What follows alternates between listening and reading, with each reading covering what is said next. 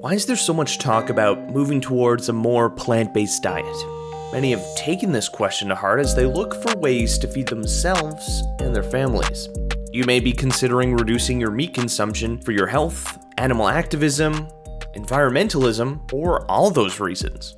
And if you're wanting to learn more, you can find some local vendors and connect with your community through Winnipeg Veg Fest, which is taking place this weekend. My name is Randy Tenelier. I have been with Winnipeg Veg Fest since its inception. Uh, and uh, my role uh, changes year to year, but I'm essentially one of the event co-coordinators do kind of whatever's necessary to make sure it, it, comes together very long and because of covid and everything all these festivals and things were closed down so when i saw the poster for this event i was like whoa what is this i definitely need to find out more about it so for myself and our listeners what is winnipeg veg fest veg fests are a phenomena that have been uh, appearing around the world over the last maybe 15 years or so.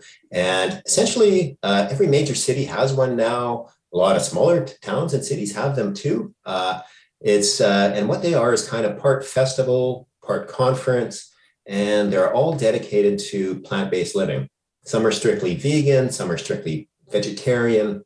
I kind of prefer plant-based myself because it sounds a little less strict, and it's a uh, you know it's a uh, uh, in any event, it's it's about you know ways that we can uh, increase human health, be kinder to animals, and be better to our environment through living uh, eating more plant based foods. And we'll definitely get a little bit more into that later on.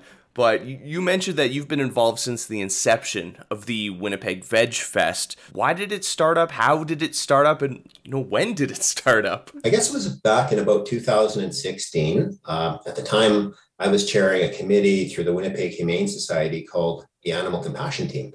And what we did is just kind of advocated for a non-companion animals. So farm animals, animals used in testing, in uh, entertainment, advocating for them to be treated more, more humanely.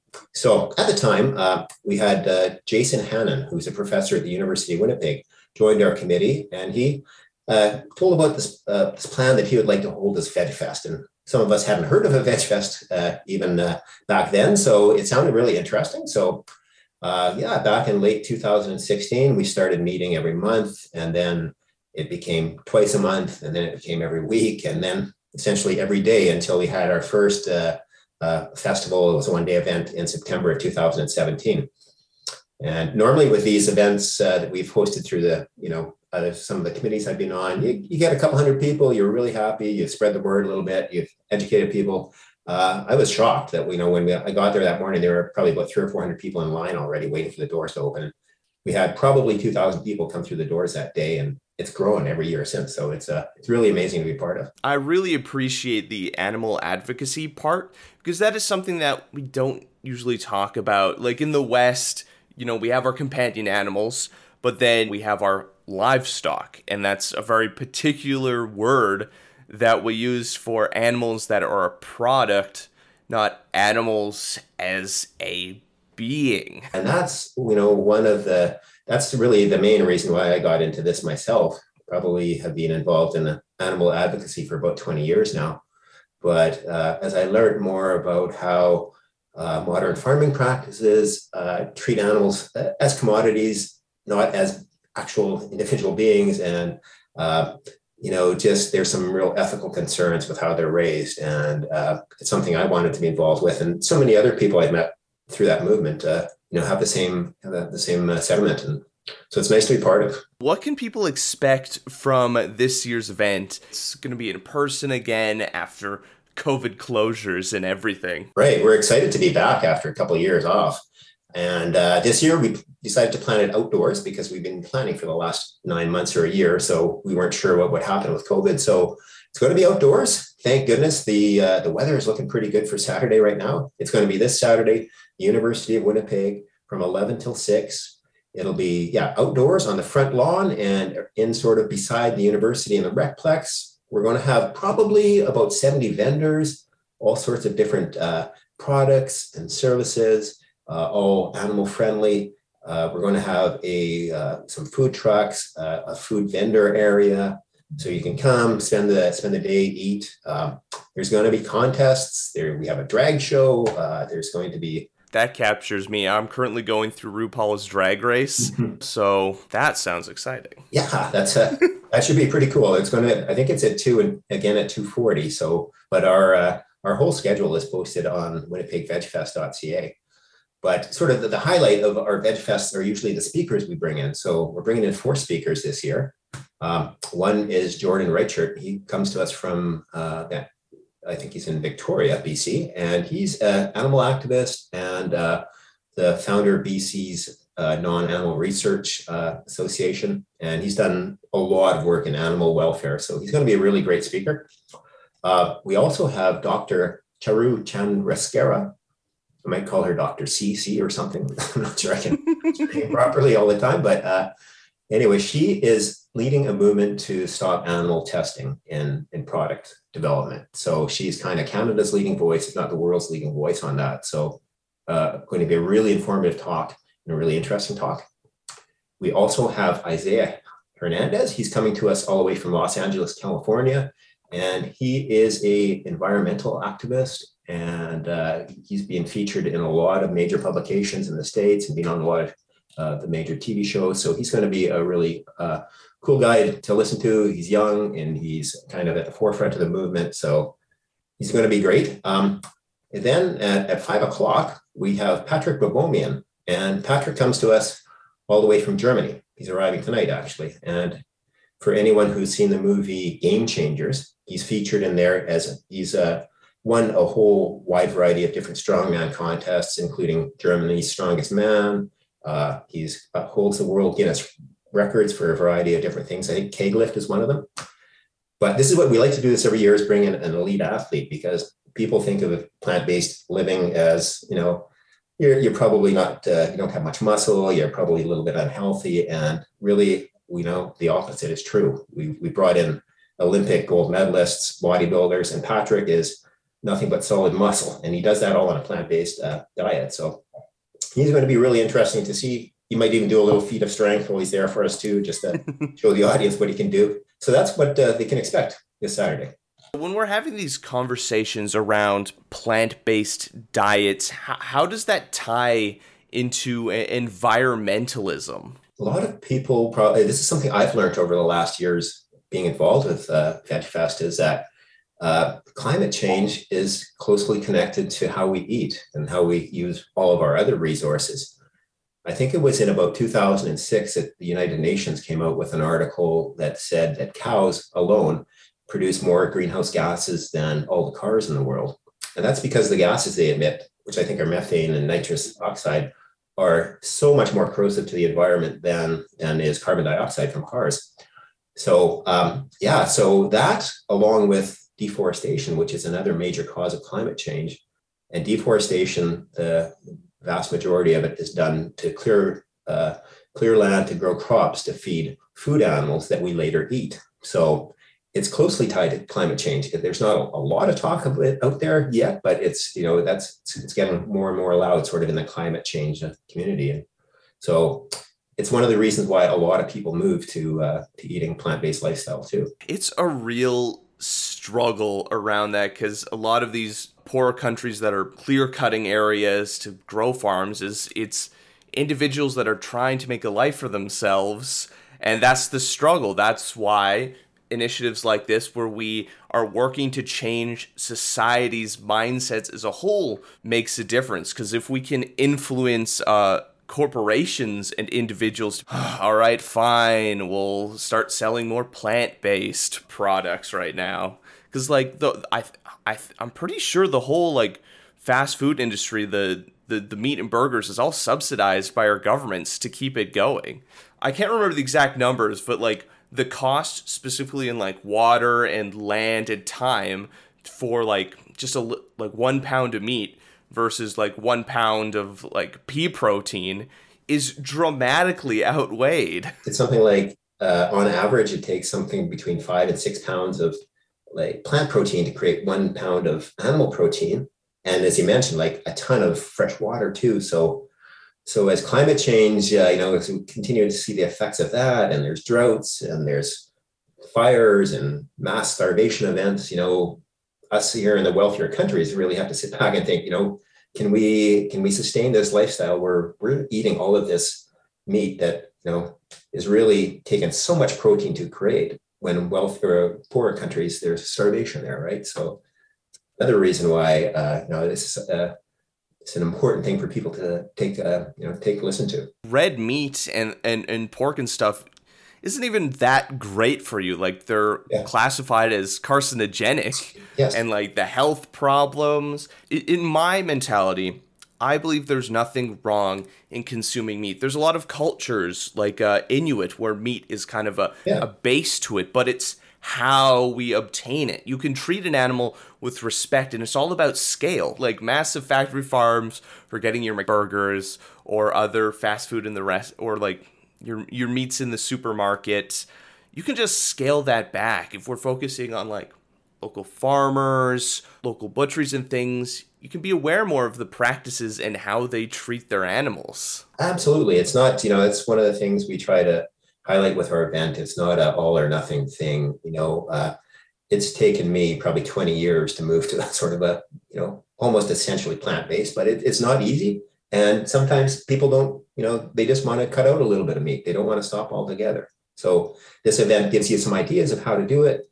And uh, as you mentioned, yeah, it's human health is another really important reason. Um, if anyone uh, saw the uh, changes to the Canada Food Guide back, I think it was in 2019, they removed dairy as a, as a food group altogether. It's still in there in their guide, but it's removed as a food group. And it says that people should be getting most of their protein from plants, which, you know, again, as a reminder, a lot of people don't realize plants have protein. Yeah, another good reason uh, to come uh, and learn about things is your own health, because as you mentioned, carcinogens, and, you know, we probably should be eating a lot less instead of, you know, advertising will tell us that we need to eat more and more animal protein every day. And uh, we need to stop and, and just maybe think about that a bit. And it can be really really tasty. You just got to be a little creative. I know some people like, oh, oh, I got to eat mushrooms and peas and stuff. It's like there are so many cultures. Like I went for Indian food the other day. I can't remember what the dish is called, but it was all. Uh,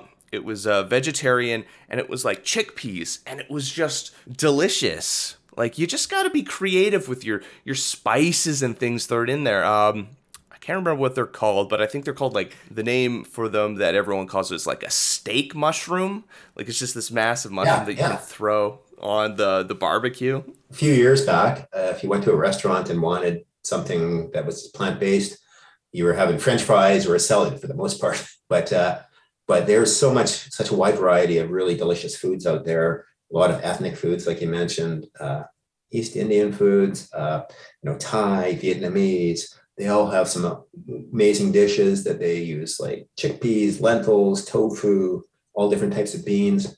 Yeah, it's uh, there's so many different things, and then there's also like meat substitutes. If, if you want to go that route, there's a wide variety of different you know plant-based uh, burgers and you know pork chops and everything really. If you want, yeah, the substitutes have come such a long way. I remember having one, yeah, like ten years ago or something like that, and it it was it was okay but it wasn't the greatest. But recently bought some and they are so good now. Like I don't know what they did. They seem to have cracked a code in there.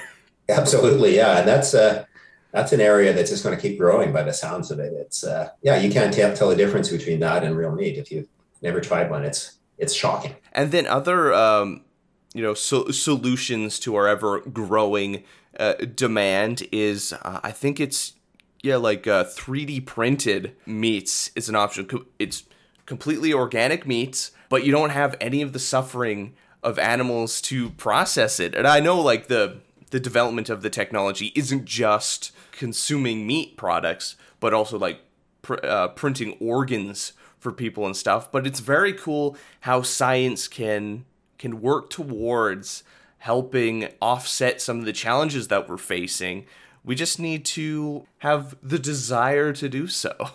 Yeah, absolutely. And yeah, that there that area is going to grow like hugely in the in the near future. I read an article the other day about a producer that's creating a uh, a milk that is doesn't come from cows, but it, it is actually milk. it's like so it's growing in a test tube kind of thing. So it's a, but that and meats as well. Uh, yeah, without animals, uh, amazing. That's what the future will hold. I think. I I know some people can be a little scared at change. Like whenever there's change, people get nervous. Yeah. You feel that they're coming at them, and I think at we need to make it clear that you know this isn't like an attack on the general population. This is you know, we're increasing awareness here. We're letting you know, hey, there's alternatives. The way our systems are in place, it is damaging. Mm-hmm. And you know what? Us as a collective can make a difference. We're all in this as a team. Exactly, exactly. That's you know that's what our event is all about. Our VegFest event, VegFest event. It's uh, it's free. It's just informative for people you don't have to sign up for anything. You just come check it out. It's full of positive vibes, and it's usually just a really fun day. So yeah, absolutely, just uh, helping to spread the word and helping to uh, you know helping to help people you know live a little healthier lives and more compassionate uh, towards animals as well. What are some ways that people can start just shifting their life towards a more plant based diet? Because we've mentioned meat replacements and stuff, but those are still I guess, considered a niche at supermarkets and can be quite costly. And with everything going on, the cost of fresh vegetables is going up too. So, you know, what are some ways, especially for a, a families or like growing families, how can they shift things without hurting their wallets too yeah, much? Right. That's a good point. Um, or a good question. So, a lot of people start like with a meatless Monday sort of idea where they you know, maybe challenge themselves to create a dish that doesn't have meat in it. Uh, you can do so, uh, you know, in a cost-effective sort of way by like, uh, you know, chopping around, getting local uh, grown vegetables, um, and uh, you know, maybe creating some dishes that you hadn't uh, used before. I think my spice co- closet has sort of grown like hugely over the last few years because I've looked into making some of the dishes that, like you mentioned, like chickpea masala sort of thing, where it's like over rice and you know really not expensive ingredients at all. Chickpeas, uh, rice, and a bunch of spices, and maybe some chopped up mushrooms and onions, and you have a really tasty meal. So, yeah, I think people just uh, yeah, you know, if you start off slow.